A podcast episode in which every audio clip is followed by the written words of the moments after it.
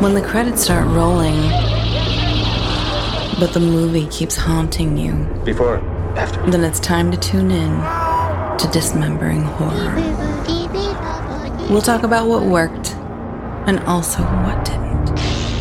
We'll dissect every aspect. Maybe some of we shouldn't. He turned out to be completely unreliable asshole. Take it away, boys. Hello, Tim. Hello, Ryan. And hello, everyone listening. Thanks for being here to to what what she just said here to dismembering horror. All right, Tim, what are we what are we doing today? Hanging out, you know, just relaxing, shooting some b-ball outside of the school. We got a Just movie to couple- talk oh, about. Oh, okay, yeah, yeah, we're doing that. We're Let's talking talk about a movie. about the what was it, thirteenth installment of the Halloween franchise? yes, thirteenth, lucky The- thirteen. Yes, the finale to the Blumhouse trilogy of the rebooted, revamped, revived Halloween films. We've covered the first two Halloween, Halloween Kills, and now we're ending it appropriately with Halloween Ends. Hmm. Anything else before we jump into it? I don't know. Happy Halloween. yeah, happy Halloween, everyone. It's a Halloween episode. It's been fun, actually, I think, having Halloween movies. Uh, well, let's see. It was last year, then missed a couple years, and then anyway, we've had these movies to look forward to for That's right. a handful of Halloweens now. It's been fun, and no more until Ever again. They're done. this was the last one. They're never gonna make another Halloween movie. time will tell. Tim, Oh. hmm. we'll see what Malek Akkad does. The rights have returned to him. Oh, really? hmm Interesting. It's no more Blumhouse films, is uh, what Mr. Blum is saying. Anyways, all right. Well, we're already talking about it, so let's talk about it even more, and we can get in the the groove and the mode here, or as we like to do, by watching the trailer. So here we go. Directed by David Gordon Green, written by Paul Brad Logan, Chris Bernier, oh Danny McBride. All right, he's still on it, and David Gordon Green. Halloween ends.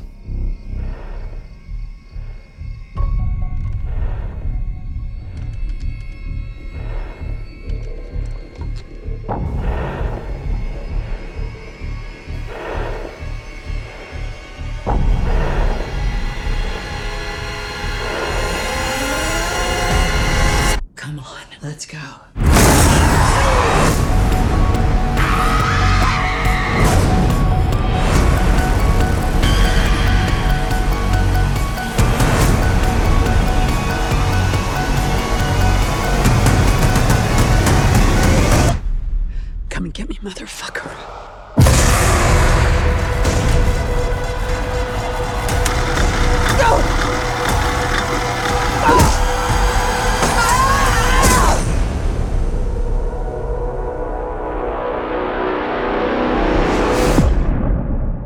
There we have it, folks. All right. Wow. So next, after the trailer, we like to rate these films we watch per our rating system. Would Tim and myself tell ourselves to avoid, stream, rent, or buy Halloween Ends? You know, what I would like to know is what did I say for the last two? Because I own the original, so that's a buy. Mm-hmm. And I feel like I um would say buy for the the 20 what was it 2018 I know you said buy for the last one. I yeah so I am going to stay consistent for once Great. I'm a buy. I I like it. See, I I we can talk about obviously the differing opinions that are out there about this, but I thought it was great. So everybody else is wrong. okay, so you're just uh, referring to it seems like uh, maybe we have kind of a last Jedi on our hands, especially with this one, even more than kills. Yeah, I don't know what it is. Maybe we'll discover it, but it it doesn't feel like it's getting hyped up or people like I'm not hearing anybody talking about it overtly. Like it's certainly not getting the like, oh my god, this is amazing! What a great finale treatment that you might have expected. I'm hearing a lot of people talk about it, but not just saying not saying good things. Right. Unfortunately. Yeah, but you know, whatever. I had a friend um, say he's sounded like his opinion was mal- malleable. He wasn't quite sure what Hmm. to think of it, kind of needed to see it again. And then I have another friend who, like us, really enjoyed it. I can read his uh, review and summary. Cool. Uh, great. All right. Yeah, I agree. This is, I, I'd, I'd prefer to buy it in a box set though. Absolutely, yeah. But uh, for the sake of ease, yeah, man, just new slasher movies, fun. This was a, a great conclusion, I thought. So if I said buy it to the others, then I'm going to say it for this one too.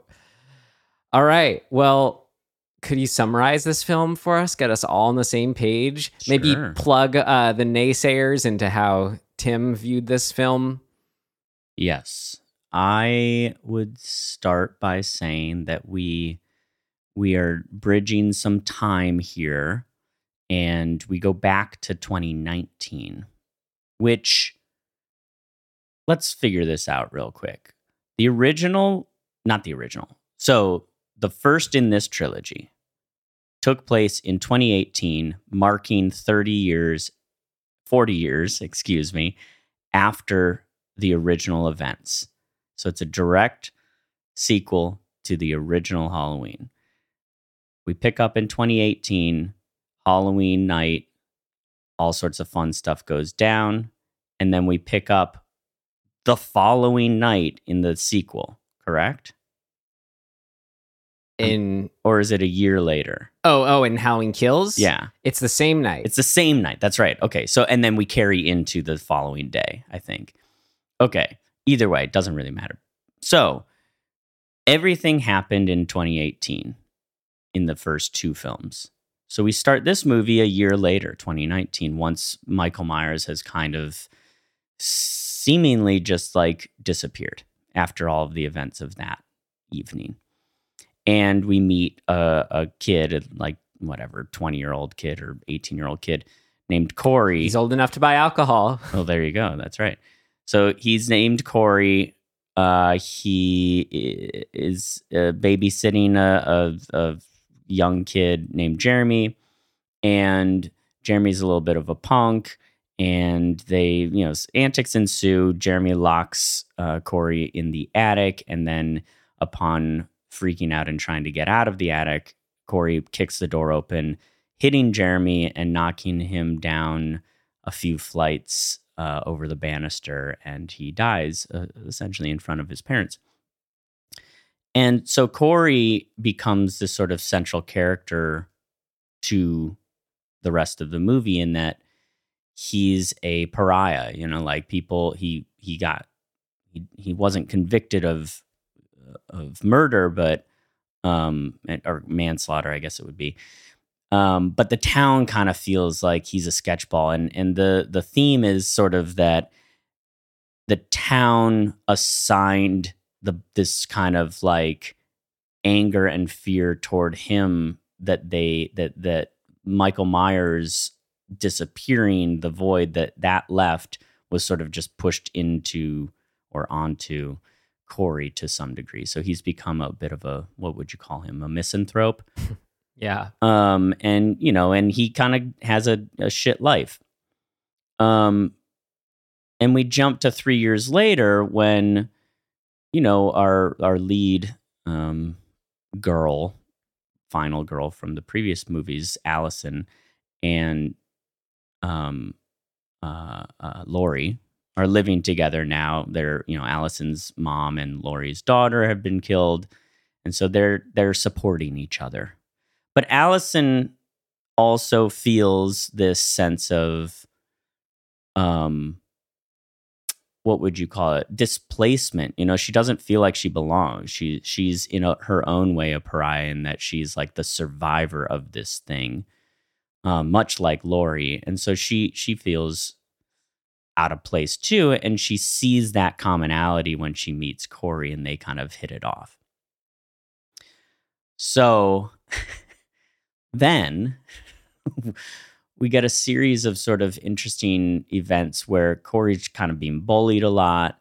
Allison's trying to like pursue him as you know i her interest in him and he's rejecting that to a certain degree and he comes across michael essentially who's been hiding out this whole time in a sewer drain storm drain kind of thing and maybe in their interaction some magic happens you can make that argument but at the very least Corey feels kind of imbued with the spirit of Michael. Whether or not that's self created or supernatural, who knows?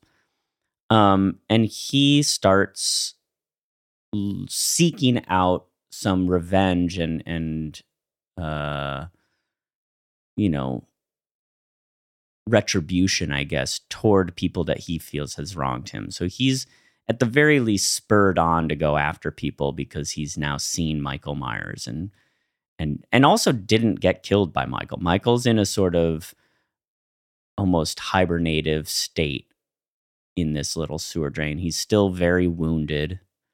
Um, but Corey starts bringing him new victims. And it seems almost like anytime um, Michael kills somebody, he it, it like gives him a little bit more life at least adrenaline. If you want to take everything very non supernatural literal, I think that's the angle you would go with. That he's he's emboldened every time he kills. But you could really say it either way. You can totally. It, I think that's the debate, some of the debate that's going on. Anyway, meanwhile, Laurie is like, that kid's sketchy about Corey. I don't want him dating my granddaughter. That creates a rift between Allison and Laurie. And turns out Laurie was right. Corey goes pretty psychotic. Uh, he uh, clumsily attempts to sort of become a Michael Myers esque killer. Um, we'll talk about why he is not. And um, this leads to him effectively leading Michael to Laurie and Allison, really to Laurie. And they have a, a pretty intense finale of, you know, Laurie has to kind of bait and switch Michael and she has to uh, fend off Corey and uh and then Allison ha you know there's a big shocker moment of Allison stepping in right after Corey has decided that he, instead of killing Laurie, is going to just kill himself and become some sort of weird martyr and like, who knows. Um, and then uh, and then Michael and and Laurie go go toe to toe. And guess what? Laurie wins. Woo! Finally. After all these years. And they and they uh they put him in a giant sized paper shredder. yep. More or less. All right, great. I think that summarized things fully, so Yeah, we can move on. That's then, the movie. whether you saw it or not. We hope you saw it. We haven't said it for a while, but the spirit of our show is you've just kind of watched the film. It's fresh in your mind. Let's all sit down and dismember it together. And dismember it we will right now with our first section What Worked? What worked? What worked for you? What worked for you? Worked for you? It worked like a charm, Smith. What worked? What worked for you?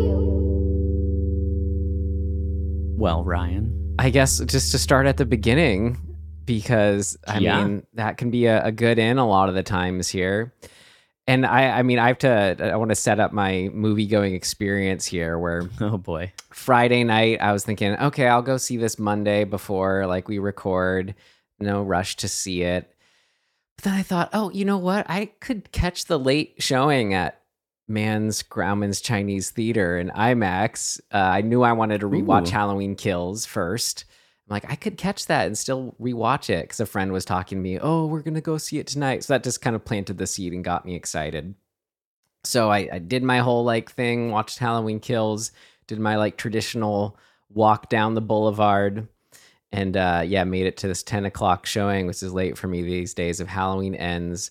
And it was great. I had another experience that was kind of like a, a big return from return to theater screening that I had there when I went and saw the new James Bond movie Mm. and just got totally like caught up in movie mode with all the James Bondness and the opening and all that. And it was just so much fun to have that again with this film where I mean, something that's so great overall about this movie is uh, really having no idea where they were going to go with it. So that's that's where I'm at too.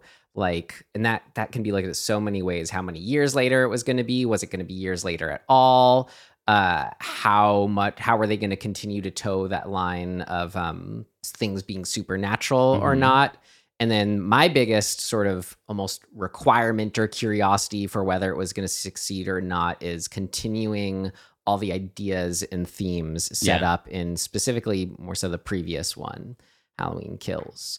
All these meditations on evil. So the first scene, and yeah, I was sitting, got my, my primo seats. It was great. Uh, I was I was just so into it. Like when it did the cut to the titles, and it was like Michael Myers was only there in so much as we, along with he, Corey, were afraid that this was the opening scene Right. where he was going to get us, so to speak. All we knew then was that maybe Corey was just the first guy to get killed or, or whatever, you know, I had no idea. Well, and what we can say for sure is that regardless of reality, Michael's spirit is in that scene. Right. And I don't mean literally, but like the characters are bringing Michael into the scene in their minds. Mhm. Like the undercurrent of fear around Michael coming back because it's now been a year since the last time he was seen is in that entire sequence. And Mhm. it and it motivates pretty much everything that goes on. So he's there even though he's not there. yeah, like we fully get why he's freaking out so much, and it's just kind of fun. Where him in the him as someone who's living with a real Michael Myers, and us in the mode of watching this as a movie and expecting him. So just when it did the thing from the get go, continued that theme of like through our own fear that was sort of um uh you know initially set in by you know how many the 44 41 years ago before halloween night all this trauma that this whole town's been going through th- that's immediately present when it Right. cuts to credits. You're like oh my god it's doing that. It was oh it was, it was the coolest thing. It was so unexpected too to do that. So it was that kind of just sweet spot what you want from movies unexpected but doing exactly what you want just in a way you didn't expect perfectly. Yeah, subverting the expectation Yeah. but maintaining the the world and all of the good themes. so man when that yeah when the credits kicked up and also i was always looking forward to uh how they continue the jack-o'-lantern thing I love that, right It's so cool. what are they going to do different each time just the music was blasting and it was so loud seeing Oh, it, was at this theater So loud in the theater that we went to as well. We were like, "Oh my god!"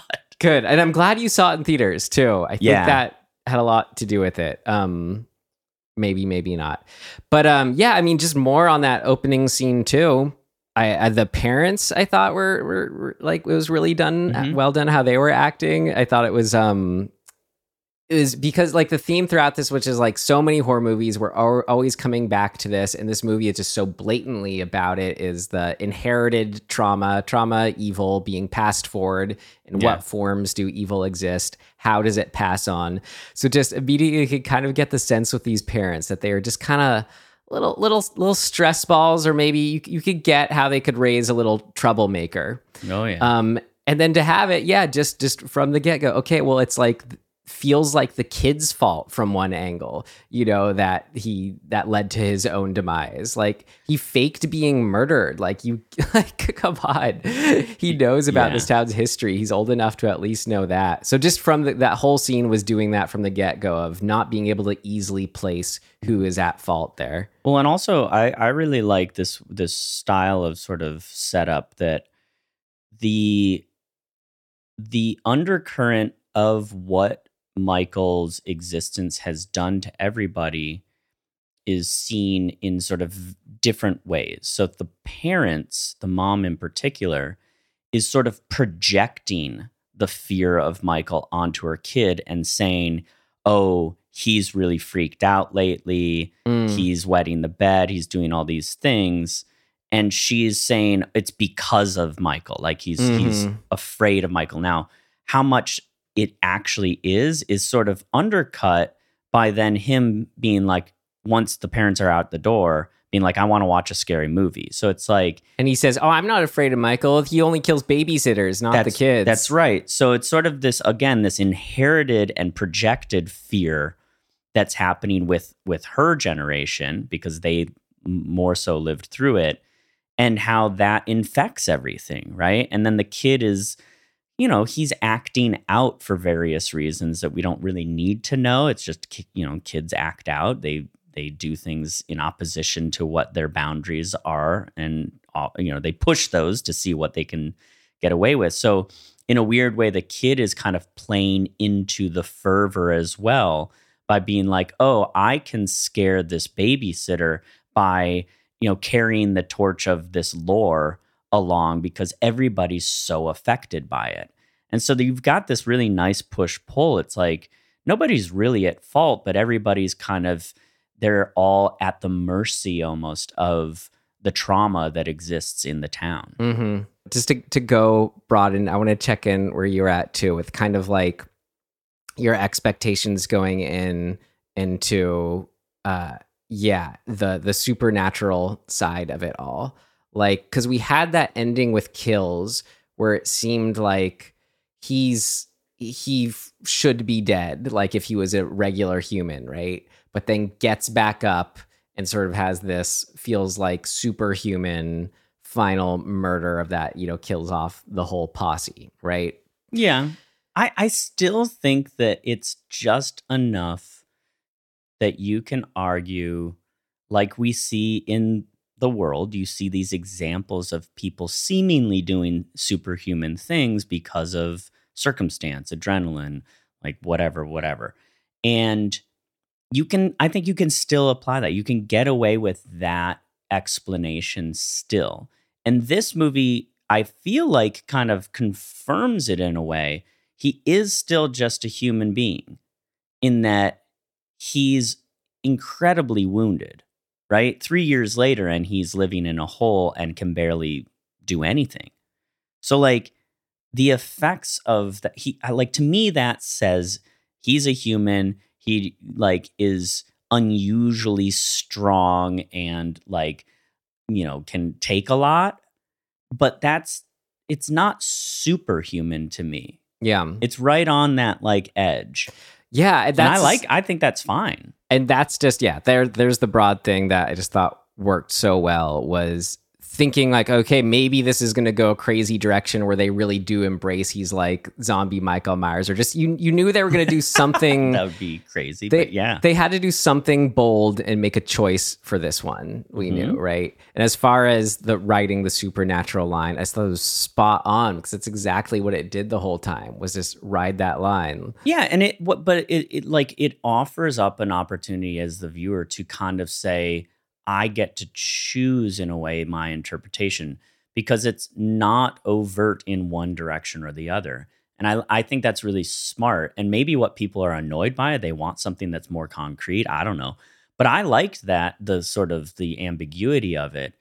Um and like how it also then thematically extends to the other characters, in Mm. particular Corey, because it is still like the whole movie is sort of about the effect on people that what Laurie would consider pure evil, this thing that she repeats quite often, how the pure evil affects everybody else. And it and it does, right? But it doesn't it doesn't turn other people into pure evil.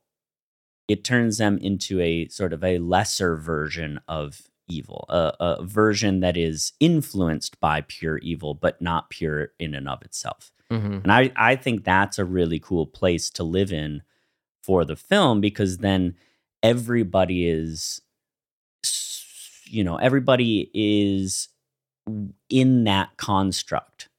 Even, you know, even Allison, like her motivations are uh, it's causal, right? Like why she wants what she wants is based on the effect that the pure evil that Michael is has had on her and everybody else. Mhm. So to me, this movie is more about effect. It's not about I don't know, I don't know what the what people wanted, but like they wanted, I guess they wanted the first Halloween movie again, and it's like, why? I don't need that. I can okay if we're getting into p- other Sorry. ref- referring to other people's complaints about it. Um, I, I the first one I heard was a guy who he just he I, I like him a lot. He reviews um physical media and stuff, but and is a huge fan of this series. But it was that you had someone else put on his mask and kill in it. It felt like sacrilegious to him. Um, and I'm trying to think of I, I don't know why people have such a purity around this type of stuff. It's like who uh, like the cop put his mask on in the right first one and he Um, got his head caved in, you know? Like well, another thing my friend said, which is just so funny because it was the opposite reaction. He said, "Right, I think this is just all like a a long con of you trolling me," because uh, he said all the all the interesting thematic things that it had set up, it didn't do any of which, and I'm like, that's exactly why I loved it. I thought it did that from the get go, like we talked about with that opening scene. yeah, wait, what mm, I disagree. well, I mean, he's not here, so sorry if you're listening. yeah, I I just think that like one of the things that I think people are kind of coming up against is that there's there's a I think that there is a tendency for people to want each movie to feel like the last. And that's I think not the right way to go in. Yeah. Because to me the first movie to the second movie are very different. And obviously purposefully. You know, the first one feels like a reintroduction to where Laurie's state of mind is and how that's going to play out. The second one is totally off the rails insanity. It's just like Michael on the loose for real. And the t- and it's like Michael against the town. It's this bigger theme of like society. And the third one kind of returns back to how do you deal with trauma and the effect that trauma has. Yeah, And I think that is appropriate in a in a trilogy. It's like that seems like the logical place to be in.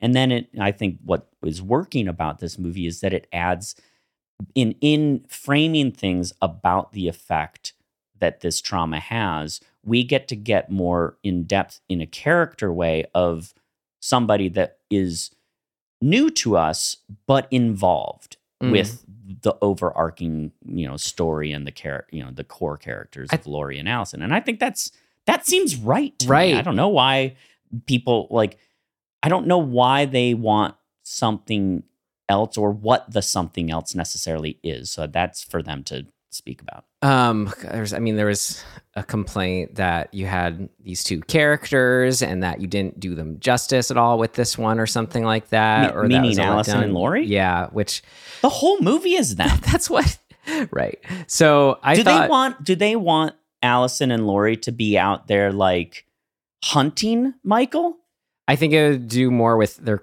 characters. I don't know. I, I can try to find the specific quote. I It's thought this was. I thought this was interesting, kind of is just echoing what you said. A Reddit user named Super Anonymous Bosch said Halloween 2018 is Laurie's movie. Halloween Kills is Haddonfield's movie. Halloween Ends is Evil's movie. I mean, it's a fun way to That's put cool. it, I thought. But uh, yeah, I mean, I thought it was so smart to have it set a few years later and actually be in a different place with Allison and Laurie, Mhm. where you can tell like it's not like they haven't been affected by all they went through, but at least they feel like they've they've worked through it in that way where it's like, okay, it's nice to see, you know, Laurie's just not all out drunk anymore. Right. She's like, you know, they're living together. Allison seems to be like doing well on the up and up and is really together, but not in that like not in a way that um speaks down to what they've been through or feels unrealistic. Uh, so you're kind of so yeah. So it's just so much better than as if we had just picked up the same night and he's just just more just you know entangled fight like whatever. That was the first movie and the second movie to an extent. So to have it sort of settle into that point where we're at with the characters, but you still have that that Halloween esque uh, pervasive just foggy discomfort and evil is is somewhere. Yeah. I thought it was yeah, I thought it was, it was great coming into where we did with our characters and kind of like what you're just saying, so smart to have then uh, a new character be the sort of crux of that continuation of that theme. Because I mean, what else?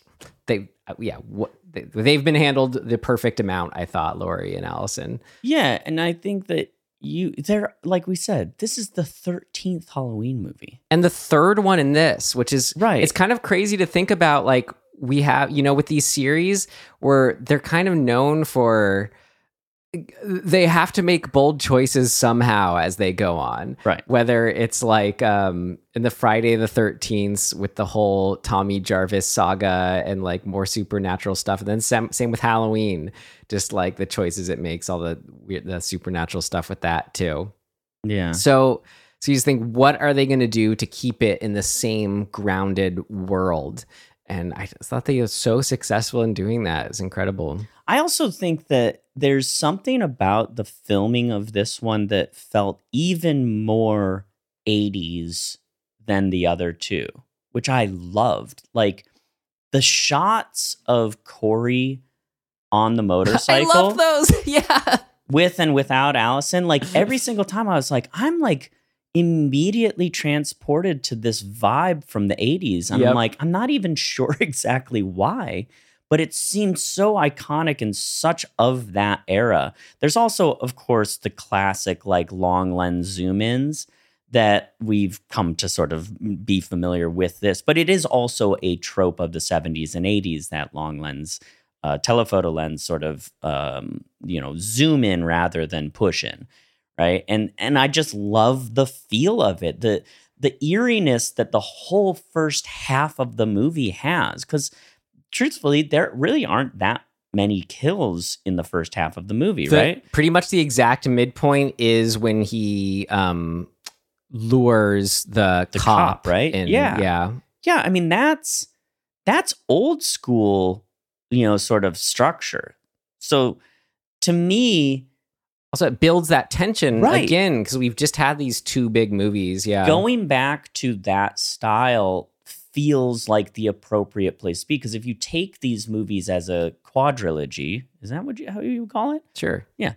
Um and you say that the bookends of these four movies are the 78 halloween and now this one you do want to feel like you're coming back to that sort of era at least stylistically and and sort of in in like the the feel of it all and i think it accomplished that and i was like really really into that that how that felt It can be in subtle filmmaking ways. Like you look at, there's the big choices nowadays of how much and how much do you use uh, cell phones, iPhones. To a good job at keeping those pretty pretty Yeah. low on the radar. And then like the COVID's the big one too nowadays. How much are they going to kind of address it or that? And it felt like it totally just kind of worked around that. It's like Yeah. okay, great, but it it, it worked for it. I mean, Um, and likely in small town, every town USA, that is the vibe. That it's not really at the front like it is in in big metropolitan air, areas that the, of like signs everywhere and still the holdover from from those two years. yeah. Um, because even now I'm like I go where was I today or yesterday, and there there are you know stickers on the floor. Oh, it was a Halloween store I went into, like a costume store, and they had a ton of that like plexiglass up and like please social distance and stickers on the floor, and I was like, oh shit, like this place is is still in that mode when uh, the vast majority of everywhere else is not. Right, and especially when you're watching this film, you're see with whatever this town is, you're like, yeah, this town seems like it'd just be like this now. Yeah. Um, want to read what my friend wrote when I said, "Well, what did you what did what did you like about it?" Because I was excited that Mm. someone else really liked it. And he can riff on this. Feel like he'd want to stay anonymous. Hope he doesn't mind me reading it though. I liked how the filmmakers seemed set to make it as divisive as possible while also staying true to the themes they'd been exploring in the first two. I genuinely had no idea what to expect for about two thirds of the movie, which is great. Loved the love story and the multiple romantic shots of the motorcycle riding. Yeah. the opening was fucking fantastic. The darkly gruesome end with the whole town uniting to see Michael destroyed was a fitting testament to humanity's inability to resolve problems other than through violence. Yeah, it's kind of that, that was a big one to continue from the second one. Yeah. Loved all the obnoxious slash clever cuts between scenes. Interesting. Yeah. I, you know, to the point of the funeral procession, and we're like jumping, jumping it, around. it felt here. like that. Yeah. It was a funeral procession, right? Like it really was. And I think that the ritual of that and having that be the way it ends makes total sense as well. And the statement of like, no, th- like we can't just get rid of him here. We we need the town to see this. And so to and the audience too. yes, this whole thing is about the effect and then the the necessary closure in order to move on, which is the whole I mean really is the whole theme of this trilogy. 40 years later, they still hadn't resolved anything and that specter comes back because they can't get over it in a lot of ways. I mean, really, that's what it is. Remember that in the first one, not the original, but the the first one of this trilogy, the reason Michael gets out effectively is because two reporters can't let it go. That the specter of this event 40 years earlier is still coming back and haunting people. And so that leads to sort of a series of events that re ups him being out and around. It's yeah, and it's it's cool with this and the how it worked out so well with the story where it's it's more than just in the sense of uh violence begets violence, you know, things affect over time. It's definitely that through and through. But it really works having it be this later and having it be uh, you know, older Laurie Strode here and some of the other characters in it in that I, like I like to think, you know, we're we're moving further and further away and we're evolving for lack of a better word into like acknowledging how violence works in this way. You can't Mhm. cure violence with violence kind of thing. And that's something we talked about a lot, I'm sure with Halloween Kills and that Yeah. explores of what the mob is doing and how Right. anger and evil and violence and- proliferates all that way. Totally. Yet we have now this older generation here who's still around, still was affected by this firsthand. It almost feels like they're more allowed because they're still of this time in a way. It's like uh, the idea of like the uh, an old World War II guy hunting down one last Nazi or something. Some, Sure. somehow feels like more forgivable or Right, like right. we get we get it or whatever. Um, Well, there's also this this sort of angle too of the how let me see if I can articulate this well. Laurie represents a generational trauma, right? She is the the persona that's carrying that generational trauma. And she as a character in this movie is doing everything she can to to move on from that, to find closure for herself when closure really doesn't exist. And so she's gotten a haircut and she's gotten a new house and she's she's actually therapizing through this trauma by writing about it. Like she's doing the work that you want to do. But the town is not able to allow her to do that fully. At least easily. They're giving her a hard time still. That's right. And so that's again kind of this this representation of how trauma infects everything and it, even if you as the individual are working through it the ripple effect still exists and so you're not just having to to come to terms with it for yourself like you have to kind of in a way Laurie has to her her she's tasked with more than just her individual self growth. Right. Well, that is that what I was so interested in of the themes set up in this one and how they're going to continue it in this one is that's why I was kind of setting up too why it almost feels like it's more allowable for someone older to be going through these things and wrestling these things is because I'm still going, well, how how justified is he? How much do I agree with the morality of um you know the all out violence? Or just uh, uh, you know but then i get it immediately. It's against michael myers so then just get on the head spin and and it's great. It's what you want. But um it was just so fun where i was still kind of questioning by by bringing in the young dude the like could the could be potential new michael Right. myers it's sort of um it, it allows you get into those themes in a sort of a, a, a deeper fun looking at it from a different angle way where when you have the scene where Laurie's kind of being the the the threatening one towards him where it's like I, I believe her when she says she's still trying to reach out and save Corey, you know, one last Yeah. hope. But at the same time, she's given us the sense of like, but you better watch out, kid, because I won't hesitate to pull that trigger. Right. So she's threatening a kid with violence, it feels like in that scene as well. Just more, just kind of like riding a line of all this stuff. But like, all to say too, yeah, if it was a, if it was just Allison versus Michael Myers, like that doesn't feel right, not just because of, you know, legacy character reasons, but because of those generational reasons. Mhm. You know, um, Allison's supposed to be the one. Now she's getting out of this sort of caught up in a, a violent world, um, you know, um, way of looking at things. Right. You get what I'm sort of saying with all this. Well, I think that one of the big, big themes that's working in, within all of what we're talking about, we can you can kind of reduce down to Corey's character.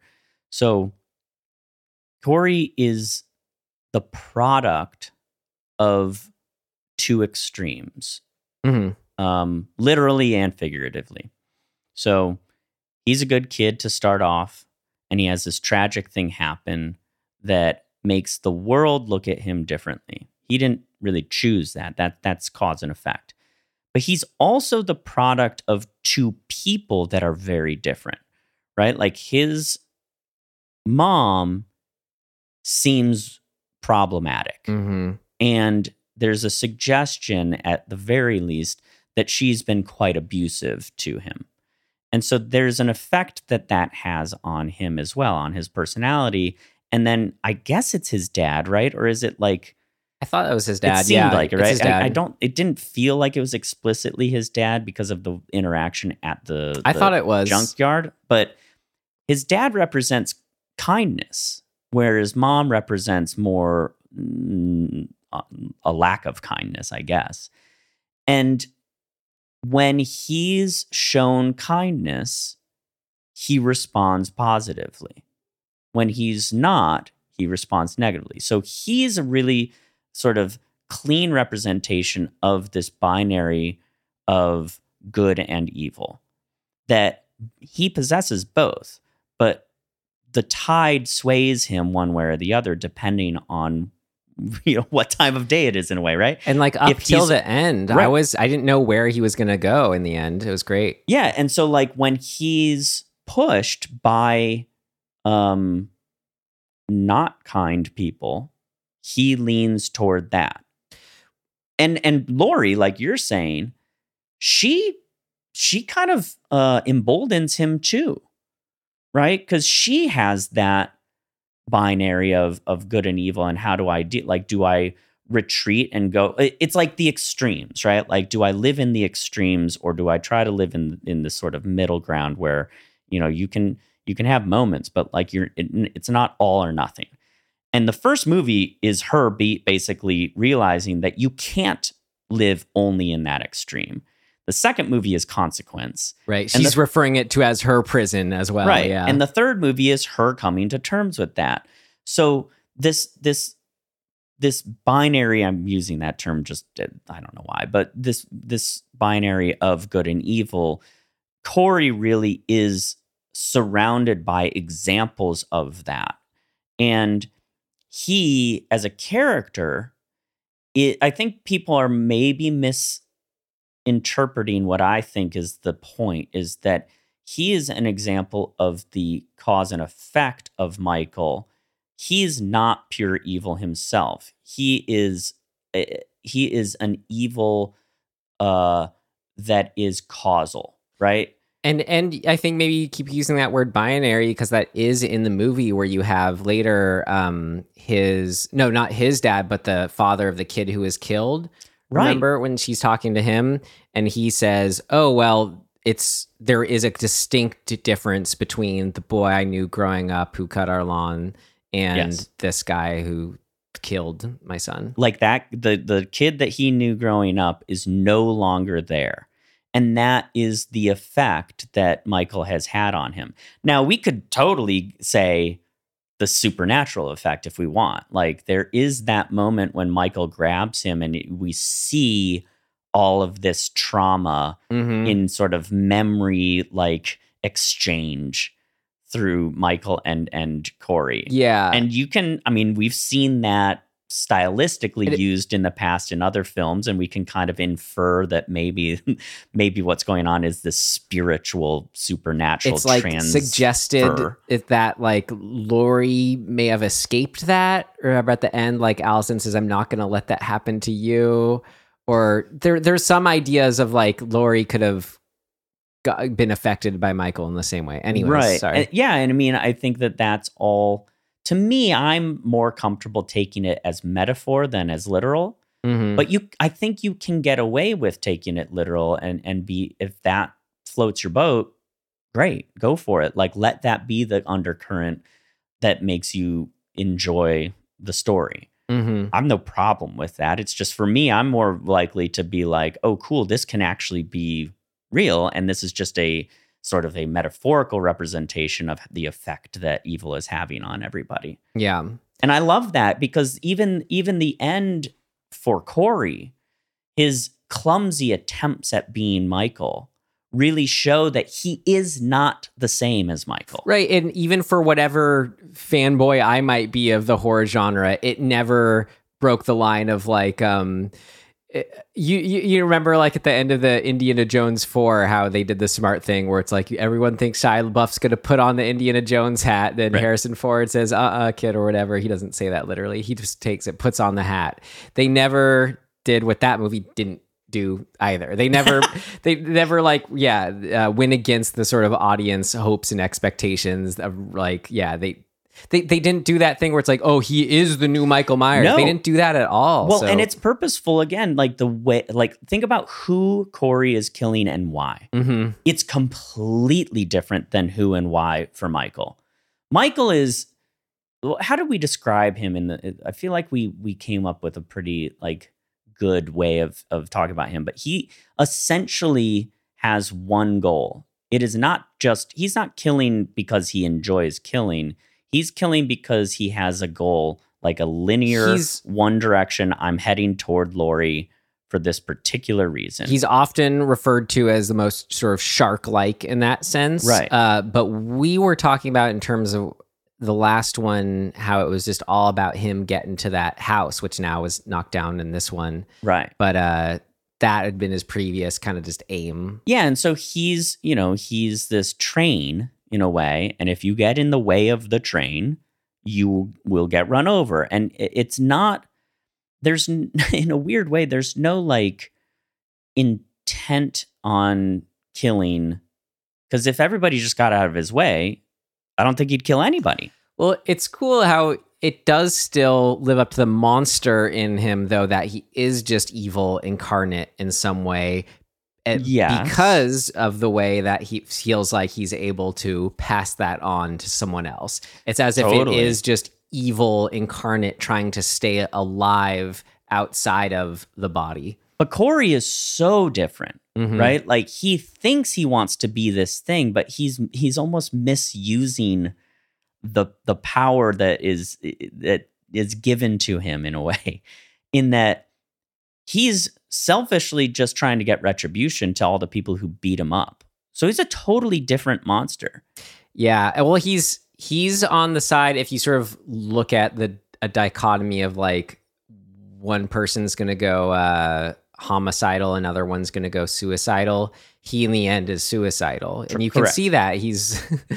oh, I can't really think of a better way to put it. More emotional type in the way that we think of the word versus Michael Myers, the more uh, outward type in, in right. that sense. Well, because he actually has emotion, which Michael doesn't seem to have. yeah, Like he he's spurred on by the traumas that he's had to go through. And so whenever somebody like picks on him or whatever, it's like he he's seeking retribution for that. Michael's never seeking retribution. Right. He's just a freight train. He's just going for it. Well, what does it say about Corey that all the times he's saying, if uh, I can't have her, then no one can? What he meant by that in the end was, I'm I will kill myself, and then for th- that just means his reality is over as he knows it. Right. So he's in a weird way, he's totally opposite of Michael. Mm-hmm. right? Like he's selfish and he's, I don't know, self serving in a lot of ways. Um, he's super conflicted. Michael doesn't seem particularly conflicted. Well, I mean, yeah, Right. that's well, that's I don't know. That's like he's that's trying to kind of play both sides. He, like if if Allison could get a get him and they could leave together, would Corey let's say before he his first kill, would he have been able to just be a person? I don't know. I don't know. I'm only thinking in terms now too of how they. You said they're the ways they're different, but I think they're really similar too. Where you have Michael's original pointed goal is just to exist in the space where he saw his sister having sex, right? And then where he killed her, which was some Mhm. form of intimacy, probably for him. And then now Corey's just all about now running away with his new girl too and starting the better life. That's interesting. Yeah, yeah, that's something I was wondering about. Just sort of the the how do we explore the origins of Michael's psychosis? I guess right, and the the the consistent refrain is that he just was evil to begin with. Mhm. But I don't know. I feel like we talked about this in the two movies ago, probably a bit. But that would he ah, I don't know. Like what caused Michael as a kid to kill his sister? See, now we're just podcasters like the podcasters in the first movie. We don't want to do that. It's just like That's true. but I think that there's something to it. Like, what is co- the compelling force that that is throughout these films? And like, is it you know, if it's survival, let's say existing, like you're saying, just wanting to exist. Um, I don't know. Well, I- maybe you're getting at it is easy to forget. It, it's easy just to think of Michael Myers in terms of how we know him and how we see him as this behemoth monster, pure Mhm. evil. But it is set up in the canonical original where he's a little kid who wanted to dress up as a clown for Halloween and just somehow, yeah, got what feels like a screw loose. It's not like it's different from like uh you know he's Damien the devil child or something that's that's what more is easy to think of as just in, he's evil incarnate versus yeah. versus the original Halloween get I mean it's it, it's the Rob Zombies movies maybe they do it through and through where it's a super just abusive horrible household to grow up in Right. right. um so I think that's kind of what we gather from the canonical original here Hmm, but he was a. It seems like he might have been a innocent little kid at some point, which is easy to forget. I'm kind of calling myself out for.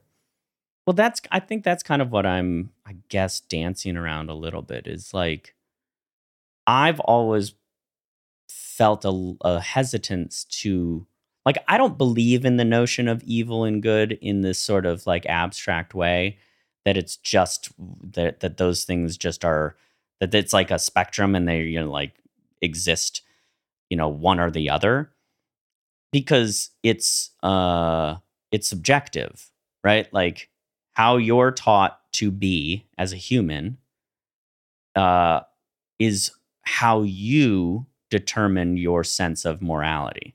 So if you're taught that killing people is moral, that's your version of being good. Mm-hmm. Just look at our history. Right.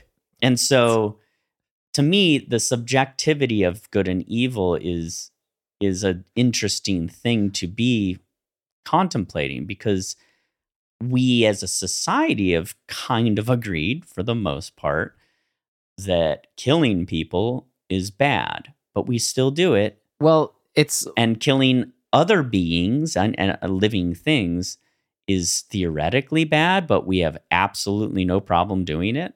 well, it's uh there's the a great theme stated quote or just maybe bringing up stuff about the theme um when Laurie says there's two kinds of evil.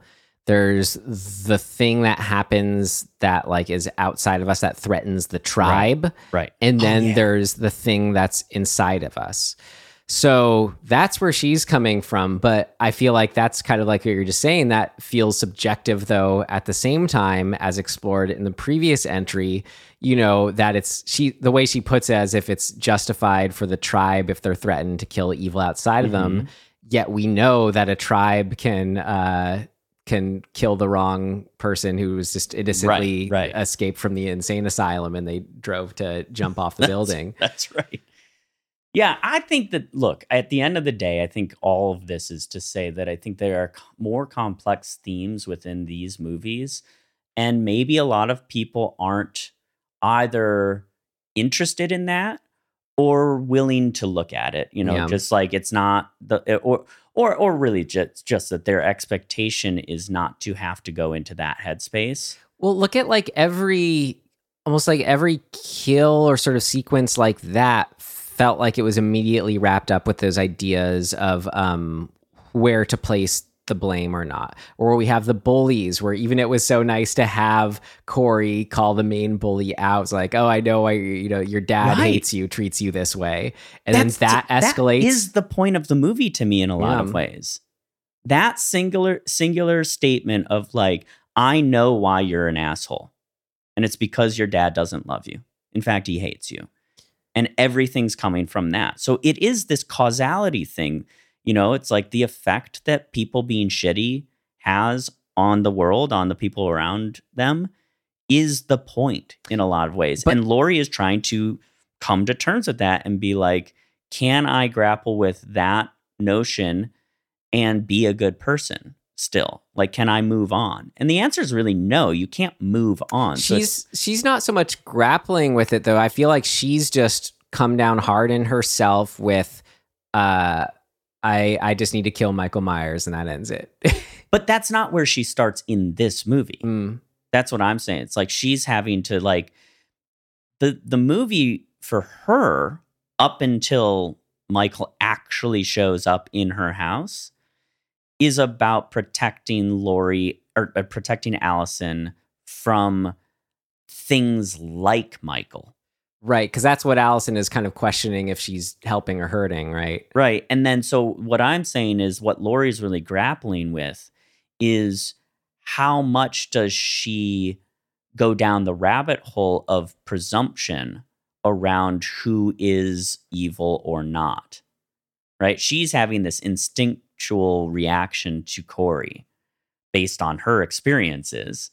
Right, which then Allison calls her out for. What, mom? Are you just going on eh, what, do you call it? This the intuition da, da, da. right not everything is about you is Or sort grandma. of like you know right grandma you know and and that is the big turn between them in their relationship it's like where allison is sort of calling her out being like so you're going back to this thing that was the problem in the first place which is obsessive you know focus on the negative Mm-hmm.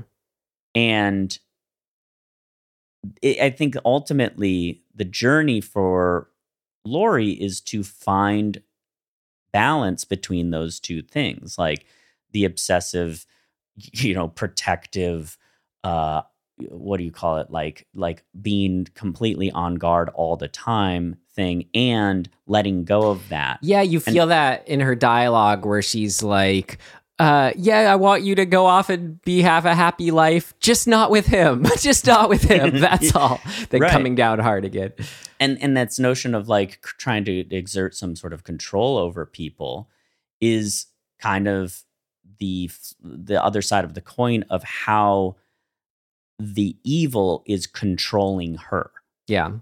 Right and so that that that is this sort of push pull in her character and in order to completely exercise that ultimately she has to kill the thing that started it in the first place Um, but just as far as that that push pull too, and how far is he willing to push things, and you how Corey sort of is a way to emblemize all that, where it's not like the of course you have to kill Michael Myers. It's so it's it's less of a me a question.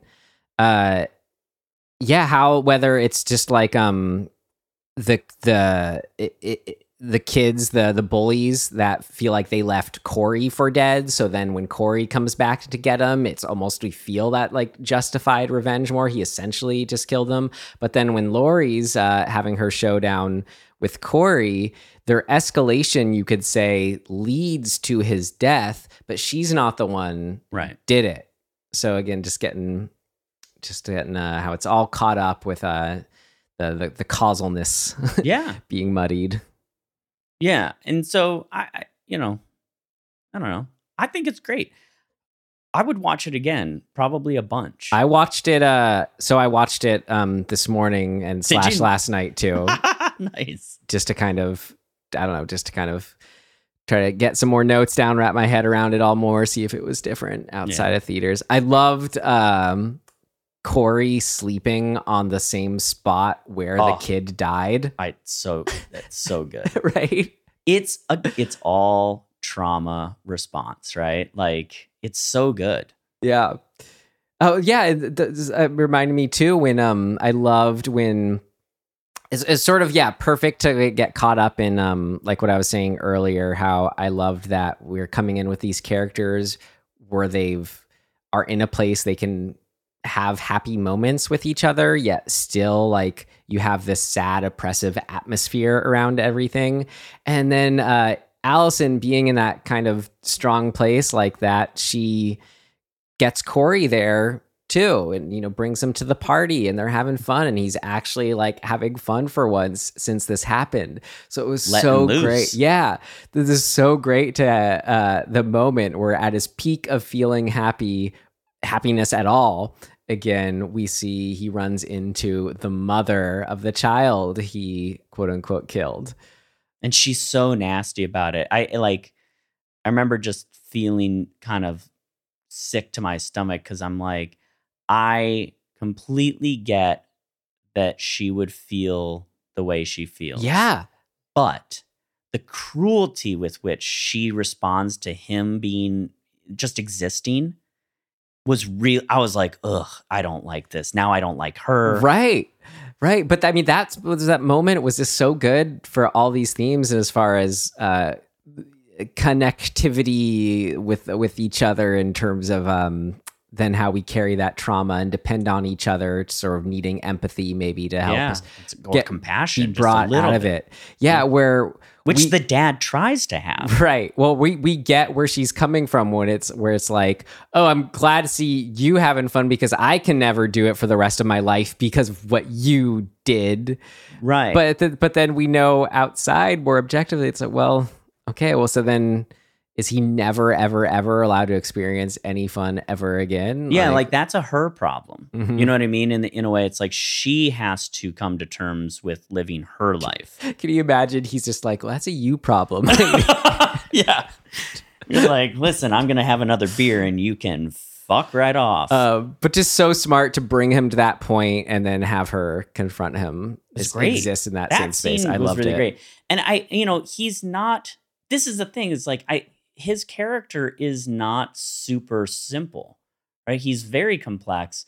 His rejection of Allison's, tr- you know, compassion and and like desire to help, and not in a like in that sort of like uh pity way, but being like, I feel a connection with you and I want to explore that, and him rejecting that. He still comes back the next day, even though he kills a couple of people. But he he comes back and he is like, I shouldn't have walked away. Right? li- like yeah. he, he's still throughout the movie. You kind of see his um, what what do you call it? His his grasp of of like right and wrong slide away Mm-hmm. as he gets further and deeper into it. But like he has it. It's it's not he's not again, he's not the pure evil thing. He's a product of a lot of bad shit. Mm-hmm. And he gives into it much in the same way that the mom is giving into that negativity and that sort of despair Yeah. when as difficult as I can only imagine it would be, you do have to try and move on when when you lose something and and when tragedy happens. And clearly, he's affected by guilt deeply if he's like sleeping on that spot where the kid died. Right. Like, I mean, that is I find him to be incredibly tragic. And so I think the way they played that out, the complexity within which they play it out, and you know, the the tragedy of his character makes for a really, really compelling story. Yeah. Well, agreed. So anybody who thinks otherwise is wrong. uh, I hope we get some uh, feedback back on this. Can read some other opinions here. Um, That's gonna be my whole new my my whole new persona is I'm right, you're wrong. there are no opinions. There's what I think, and then everything else is is wrong. I disagree. Oh, Uh, the kills were great too.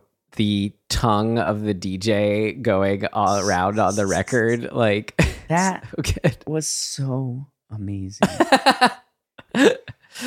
the uh, Just flaming the one bully with the the torch, the blowtorch. or yeah, that uh, that whole sequence in the in the scrapyard, whatever you call it, was amazing. I I love I love when movies give us this subtle hint and then payoff of a weapon or a, or a, a death to come with the, the absolute asshole kid who has the drumsticks. I, the whole time, I was in a movie theater with two other people, which was great because we went, I think, at like three in the afternoon.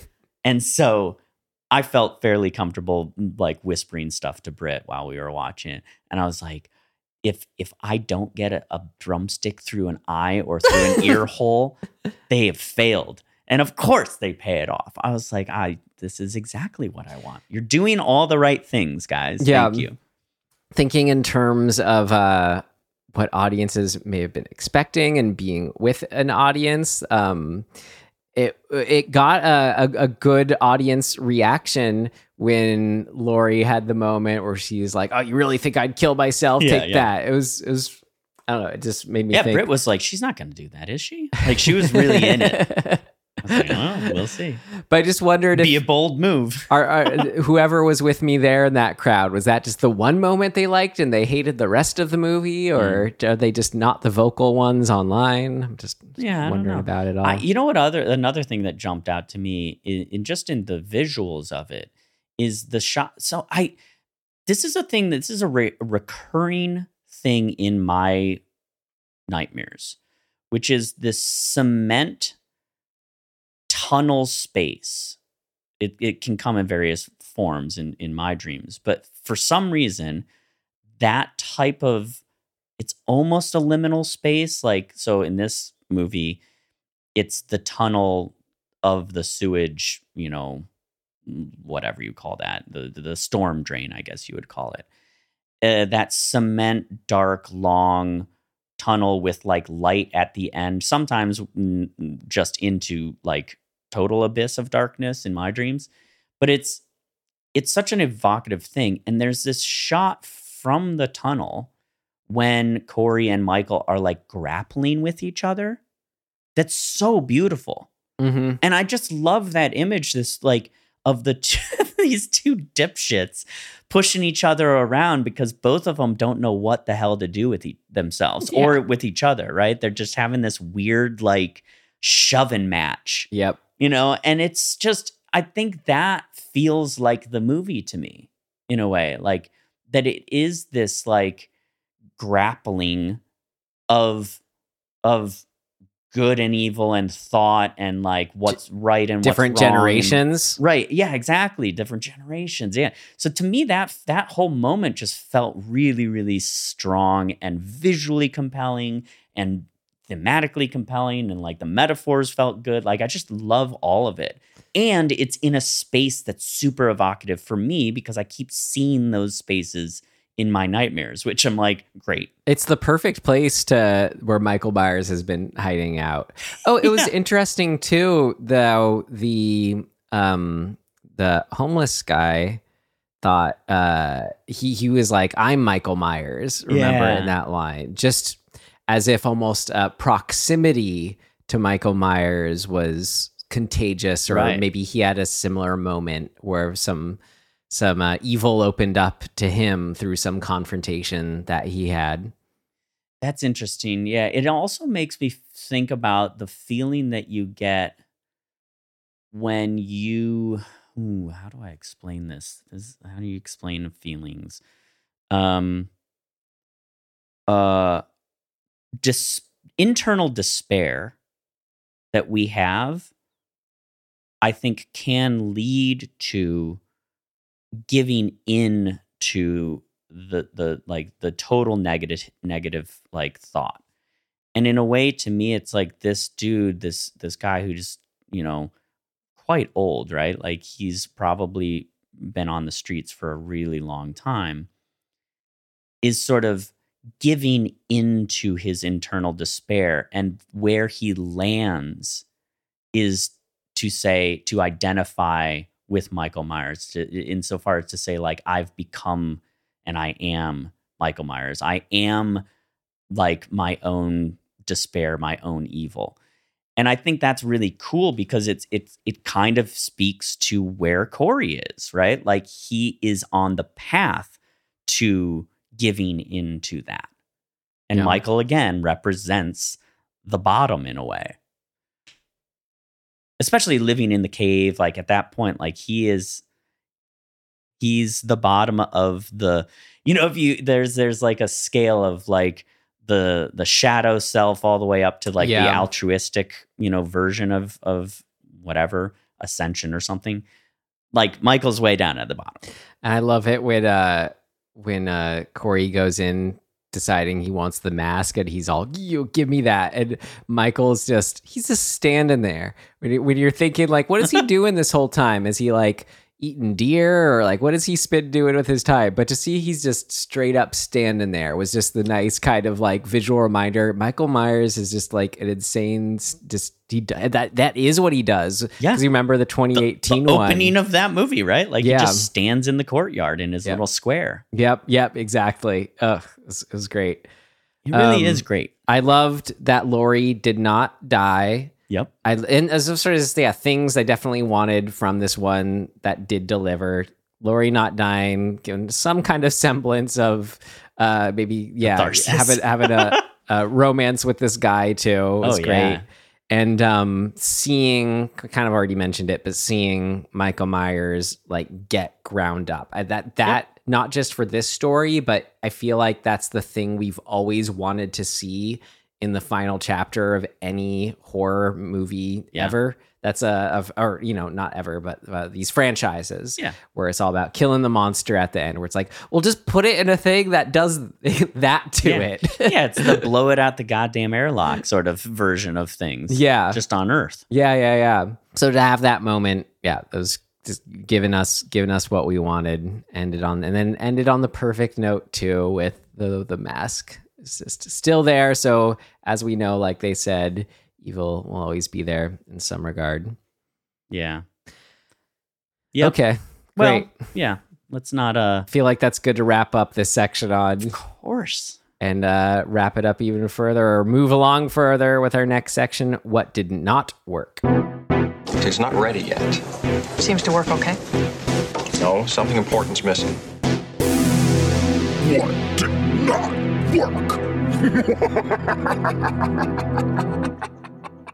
Okay, so to your point just then on the the finality of it, did you like or dislike that there wasn't one last ankle grab You mean when he was on the? So right before she pushes him into the grinder, Oh no! I kept thinking to myself, "Oh man, she's dangerously close to this." no man, that would have totally broken the reality of all Really? three of these movies for me. But would it have solidified the supernatural side of it? it would have made a hard choice. Uh, yeah, yeah. It would have made an obvious like this is beyond reality. It would have. Yeah, he's definitely supernatural. If after Yeah. the throat slit and the wrist slit. Right. No, I so so to me the movie really is kind of yeah, leaning in to solidify that he is still just a dude. Yeah.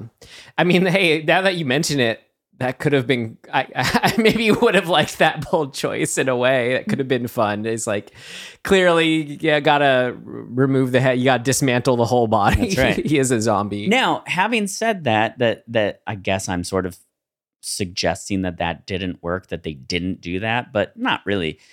It's just like the one thing that kind of I was like, oh, did they miss an opportunity? because it was a nice moment that did happen where he he starts strangling her at the end of their little fight. That's right. Yeah. But I think the effectiveness, I guess I'm just going back to the thing that worked through that. Uh, the effectiveness of having her stand on that platform over this thing that is the finality, that is the danger, was enough to go, oh shit, is this going to happen? Is he going to come back one last time? And having him not and having her be able to push his body into the grinder safely and not get pulled in as well, or at least almost pulled in, makes it feel better, right? Because it's it's a perfect setup. Set up the fear source, make us worry about it, and then have it be, in this case, because it's the end, have it be resolved, have it have it dissolve into positivity. Wait, sorry, I just lost you. How did we get here? This is what did not work. And what I know. saying? What I'm saying is because of him not coming back and grabbing her, my initial thought is that that potentially didn't work. But now you're okay with it. But I'm okay with it because the, of the effect it had on Okay. us. Um, the only little thing I had, which is the kind of, it's at the level of, I feel like I can't hold it against this film at all. Where, okay, so I thought it was really smart to have her writing the book and that narration because it allowed for this kind of, um, tone and speaking about things in these terms that is true to the series of sort Mhm. of this like poetic grandness and speaking about things in terms of good and evil and whatnot. Like that that just worked for me in the form of her writing and book because you would speak that way when writing a book.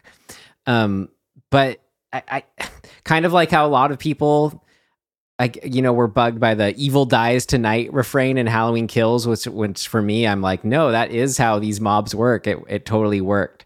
Yeah certain lines in in this one where you know where someone would say oh he was possessed by evil when uh dude kept saying oh if i can't have her no one can where even though that kind of dialogue in terms of thinking feels true to the series you just you just don't have Donald Pleasence. And it, just does he's the one that made all that work Right. for the originals. It's like he keeps popping up at like all the sequels till he passed away which is great. But he was like god I can't think of many actors who can do that Mm. kind of thing.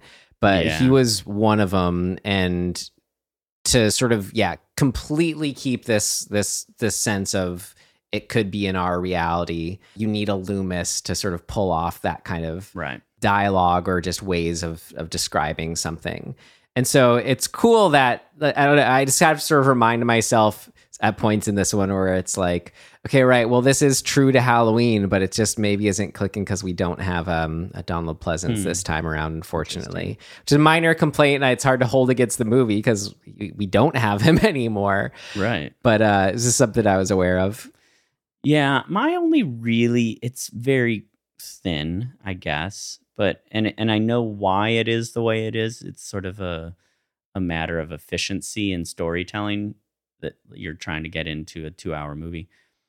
Um the turn that Allison's character has to like really being upset with Laurie and being like I'm out of here felt quick. Where I'm like, oh shit, like she's actually like really throwing it in Laurie's face. And I felt, I was like, is that, does this feel right? It feels rushed. It feels a little out of character for for Allison. Mm-hmm. Um, maybe there just wasn't quite enough build up of them having like a rift between them. I feel like you have to be pretty plugged into their uh their motorcycle love story to just kind Yeah. of be on board with where Yeah. she is. Well, I don't want to diminish her as a as a dimensional character by saying she was just, you know, wrapped up in motorcycle love. Isn't that but I mean, I get it. I'd get that, you know. Yeah. Yeah, I just it seemed difficult to buy, I guess, fully that she would turn on Laurie in the way that she does. I just was like this from all of the things maybe what it is is that they're that I that if there was one other scene, just one scene where like the specter of Judy Greer kind of was the topic of or, or, or the source of some conflict between Laurie and, and Allison that like something it's a wedge, right? And it could have been placed in there by Corey, but like to have just a little bit more history wedge shoved in between them may have made me not feel quite like, oh damn, this just to remind us turn. yeah just to remind us that um allison's probably coming from a place where her mom would at any given point more than laurie would Yeah. Like, not to be cliche, and I don't think you want to do this exactly, and I don't think they really did this, but you, you in a way you want the scene where she's like, You're not my mother. My mother's fucking dead because of you, which they kind of almost do. But it's I, I get why as a writer you don't do that. Like that's too on the nose and too cliche. But that's the sentiment I think of that is kind of where you could have gotten a little bit more uh leeway in understanding why she's so quick to be like, I'm out of here with this dude. Fuck you, Laurie. Fuck sure you, yeah grandma. i get that So that Um, honestly, that's like my only complaint. all right then let's uh move on last section here things of note. things of note This should be interesting. Something fun I noticed watching it a second time through was uh, the first line. I guess the movie was when um, Corey shows up to babysit. The mom says, "Corey, you're a lifesaver." Is the first line. oh, ho, ho. I think I really think Danny McBride and the this writing team are really good. yeah. I mean, I've always been a fan of uh, I- Danny I love McBride. Danny McBride. He's Yeah. fucking hilarious. in uh great. The grocery store scene where um they're talking about veggies and meats and having their meat cute uh don't fear the reaper which plays for the Mhm. end credits is playing but in a muzak style Mhm. it's funny um i really this is maybe another kind of borders on what worked I mean, yeah, it's it's easy to say, sort of simple, easy to say how oh, it's it's it's good how this how these films, this film uh, portrays like an older woman a certain way and just putting her in a certain light that you know isn't the frail, helpless old woman or whatever, right? Mhm. and um I, I just i just noticed how it, it was doing that though in a way that's more than intellectual to actually kind of experience it in a movie which is just so important like i just kind of was aware of my own bias in a way where i just feel like it's it's sort of this trilogy as a whole has almost helped shift where like by the end of this one when they're having their their fight like i've gone from see, maybe more of a default like oh yeah older people older women they're you know a sort of frail immediate feel to them when really it should be like anyone who has heft and is still healthy i'm like no she's she feels sturdy to me like she looks Mhm. older with gray hair whatever but like she now this someone like this feels like a just a sturdy being versus just inherently frail. But still, it's great. You're having her look like a grandma cutting up the uh, jack o' lantern. Like it's carving the jack o' lantern. It's fun. Yeah. So I just checking up on that, checking in on that, and how that was. Um, it's cool, just in a more experiential way. I think helps, uh, like um, uh, a visual way, helps to sort of change those biases, biases, whatever. Yeah. Agreed. Is are you just reading something? Uh, no, I have not. I just have nothing to nothing to add. Um, well, I got a question for you then. Okay. How could you continue these films? Because this is another case of where I just don't feel like you should in our day and age. Well, when you say continue, I mean, rebooting it again, whatever, doing new Halloween movies. I just I don't know. I just wouldn't. I just Right. wouldn't. I would I, if I was I mean the problem I think always comes up with ownership of IP and the potential loss of that ownership if you don't make a new one. A lot of contracts are like that and then that sort of Yeah, but creatively speaking, whatever. Yeah. I, uh, creatively, I wouldn't do it. I just wouldn't do it. I, if I was a writer trying to, or a filmmaker trying to make a Halloween movie, I would make it about something else. I wouldn't make a Halloween. I wouldn't continue this franchise. I would try to come up with something new.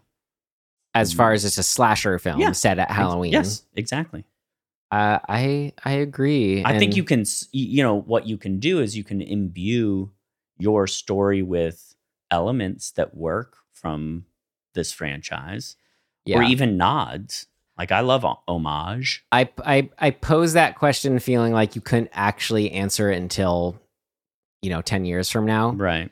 kind of thing but I, I'm kind of want to get at it with uh, since I can't talk about James Bond normally on this on this podcast I'm going to kind of use as an opportunity where that was my first question. Like the other I mentioned I is another one I saw Grauman's Chinese had a great time here. I was super into all the Daniel Craig Bond movies Yeah. going like when it ended how okay wait how would they reboot james bond?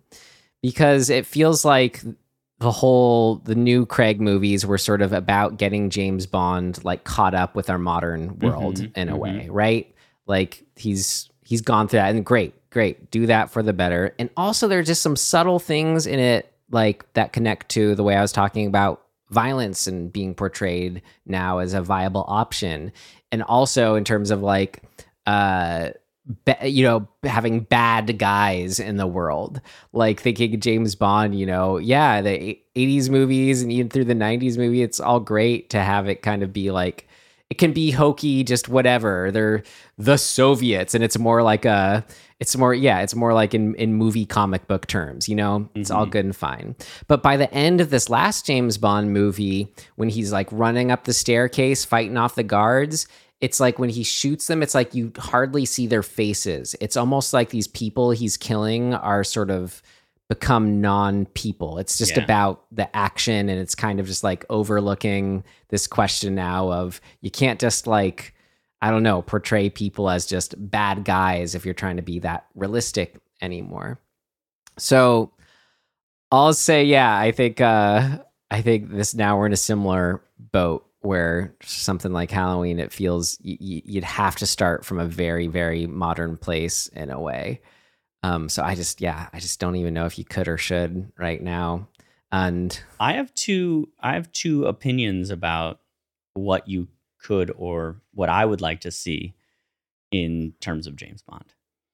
I think they should start they should continue the the through line of this franchise that you know Daniel Craig is now dead, his character is dead, and call it 007 and have it be about the position and have Lashana Lynch who was amazing in in No Time to Die carry on the mantle. And it's not a James Bond movie anymore. It's a 007 movie and have that go wherever it needs to go.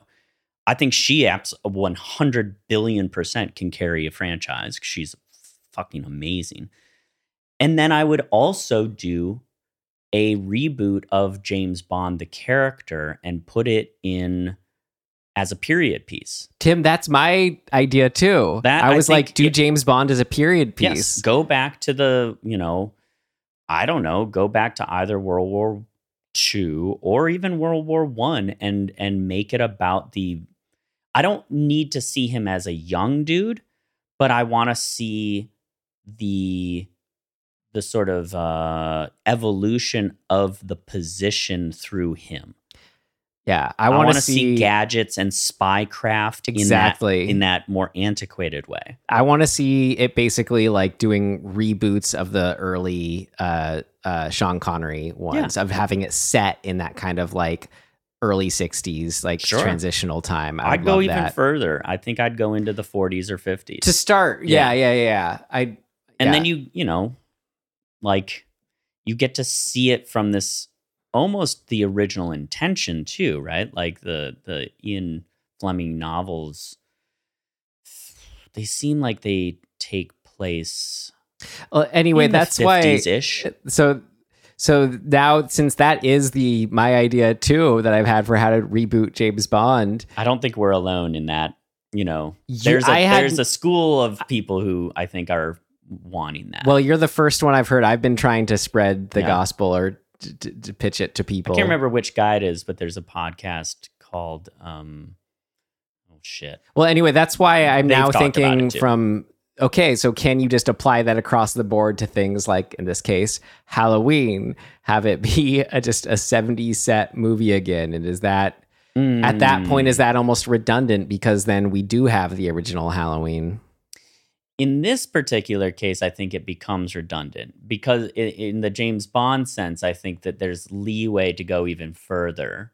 Well, James Bond, it's like we have so much of it, so it is about the technology, not just that's in the movie, but how it's made. Like we can do scenic Mm-hmm. Right, shots right. better, action shots better, you know, just like all that. Hmm. So Yeah. I don't, I don't, I don't know. but that I- I don't- original I don't atmosphere, see yeah. another Halloween. Like I don't want more of this. I don't either. So maybe that, you know, in 10 years or something will feel differently. I don't know. Yeah, it's just depending on the state of the world and all that. If uh, explorations of evil in terms of Mike, what how Michael Myers embodies that are actually pertinent still in some Yeah. in, interesting way, but I, mean, don't this, know. To me, this is such an interesting, weird thing to contemplate too, because like, for example, I read Clockwork Orange when I was in high school, and I was like, "Oh man, this is amazing! I love this book." Even though the author has sort of famously said it's his worst book, um, and that he hates it. He hates that people like it. Um, but I remember thinking as a young film kid that I was like, I really like Stanley Kubrick's version of it, but it's not very similar to the version in my head when I read the book. And I was like, damn, I want, I w- would love to remake a film version of A Clockwork Orange.